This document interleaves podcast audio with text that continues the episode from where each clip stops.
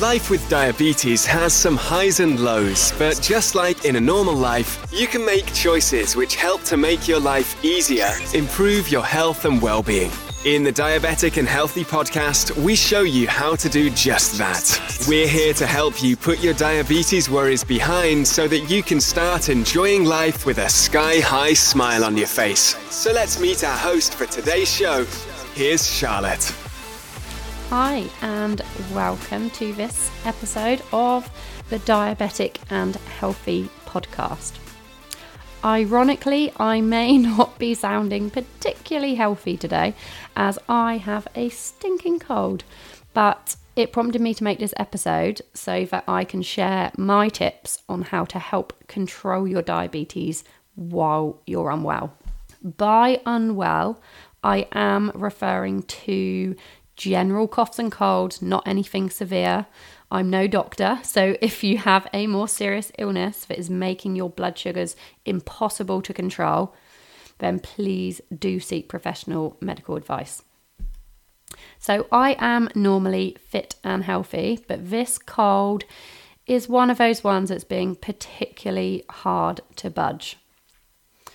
Years ago, when I didn't always take care of myself quite so well and my blood sugars weren't as stable, I did used to find that I got absolutely every cough, cold, and bug going. And I used to just think, oh, well, it's, it's because I'm diabetic.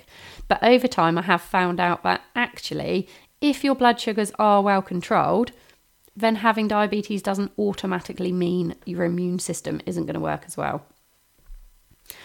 I'm actually pretty sure the only reason I seem to have so many more colds this winter um, is down to my son starting nursery part time. So they say it's only the first year while they're building up their immunity, but my goodness, he seems to be ill more than he is well at the moment. So, the combination of Arthur bringing home new exciting germs every week and the fact that if he's ill and he's not sleeping, then I'm not sleeping, has definitely resulted in me picking up a few more colds than I normally would this year. So, I'm sure if you have diabetes, you are well aware of the impact that just a standard cold can have on your blood sugar levels. So, I wanted to talk about how I personally try to manage it when I'm ill. Life doesn't stop when you're poorly. So it's important that we take extra care of ourselves to stop things escalating and we can get back on form as quickly as possible.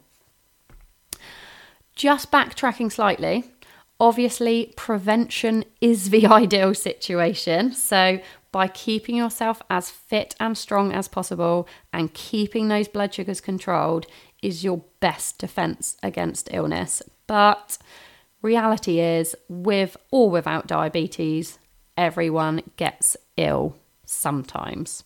So, hopefully, this advice will help you. Make sure you check your blood sugars more regularly. So, it might sound obvious, but you really need to keep a close eye on what your blood sugars are doing if you're feeling unwell. There's so many variables affecting our blood sugars at the best of times. So throw into the mix any kind of bug or infection, and they can become increasingly unpredictable. Um, don't assume that they will just rise. So, textbook result of being unwell is that your blood sugars rise and you need to increase your insulin. Um, as with most things with diabetes, we know that textbook isn't always real life. So, in my personal experience, that's not always the case.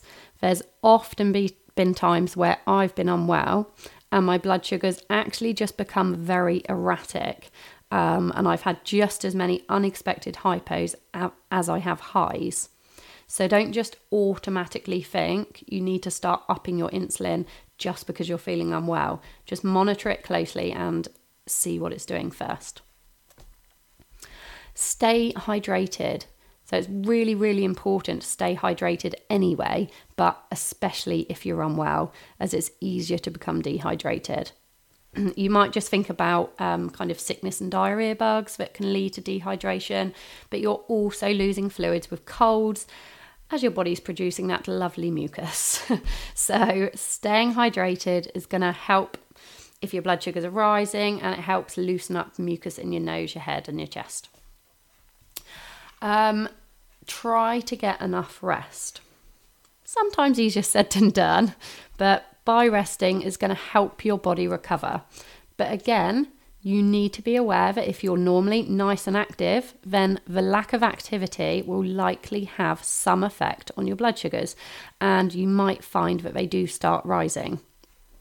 Again, another reason that it's really important to keep a closer eye on those blood sugar levels, as it's not just your body um, that's trying to fight something off that will make those changes, but also just the change of your normal routine is going to affect them. Eat good, nutritious food. So sometimes it's really hard to eat well, especially as colds can really affect your sense of smell and taste. Um, but it's so important to try and get some nutritious food into you. I think sometimes the urge to eat a sea of beige, like bread, pasta, cheese, becomes stronger when we're feeling low. I don't mean hypo low, I mean miserable because we're unwell. Um, but you really need to get those vitamins and minerals in to help your body recover. So, lots of fruit and veg is a must to aid your recovery. If you feel well enough to be a little bit active, then do it. So, as much as I've said rest is really important, which it is, this does not mean you have to hibernate in bed or on the sofa in order to get better. If you feel well enough to be up and about, or even to go for a little walk, then the activity is going to help regulate your blood sugars. So, go for it make sure somebody knows you are unwell. So, this is a really important one, especially if you live on your own. What may seem like a common cold can soon cause other complications if your blood sugars do get out of hand. So, just make sure somebody that knows you. Um, knows that you you aren't 100% so that they can just check in on you see how you're doing don't rush back to exercise so believe me, if you enjoy being active, I totally get how frustrating it can be. I've spent the last couple of weeks feeling so frustrated as I'm desperate to get into the gym and feel like I've worked hard, but I know it is counterproductive. For one thing, I know if I tried to work out now, I'd likely have a massive, embarrassing coughing fit as soon as I tried to warm up. I'd feel really frustrated with my lack of strength.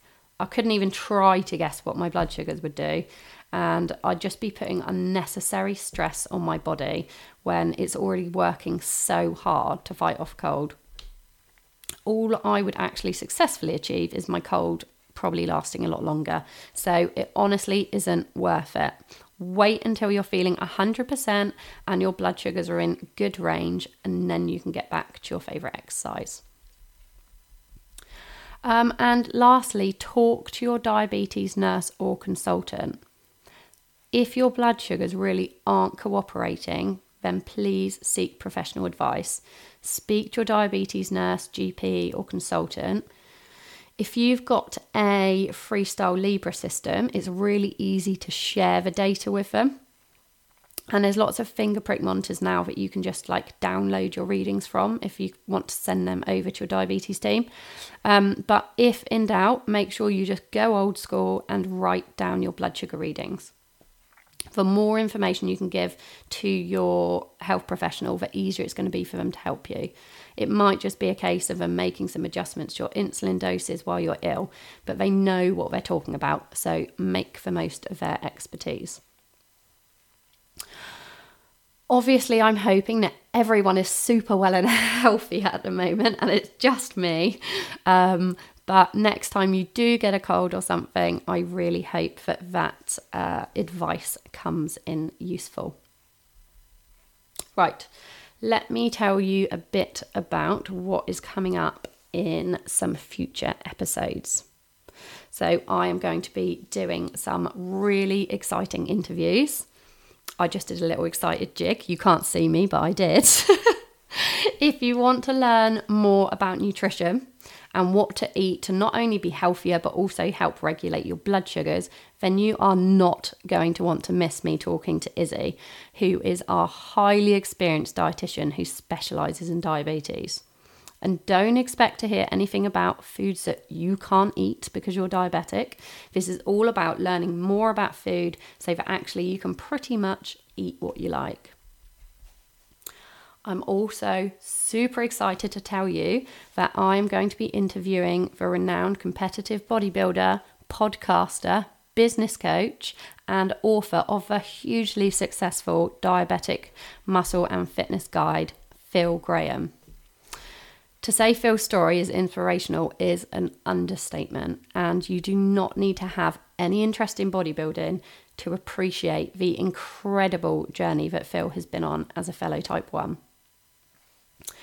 We are going to be doing a check in and catching up with Gemma as promised to see how things are going with her new healthy lifestyle and if her, her diabetes is cooperating. Um, we're going to be doing an episode based around wellness and mental health, which plays a huge role in living a healthy life with diabetes. Well, I'm not going to ruin all the surprises, but just trust me that there are so many exciting episodes to come. That pretty much brings us to the end of this episode. As always, thank you so much for listening. And if you haven't already, please do leave a review and hit subscribe. And until next time, have a happy and healthy time. This episode has ended, but your journey towards a healthy and happy life continues. Head on over to diabeticandhealthy.com and join the conversation with other diabetics and their families. All the information in this episode is not designed to replace the advice from the health professional team looking after you and your diabetes. Before making any significant lifestyle changes, do consult them with your doctor.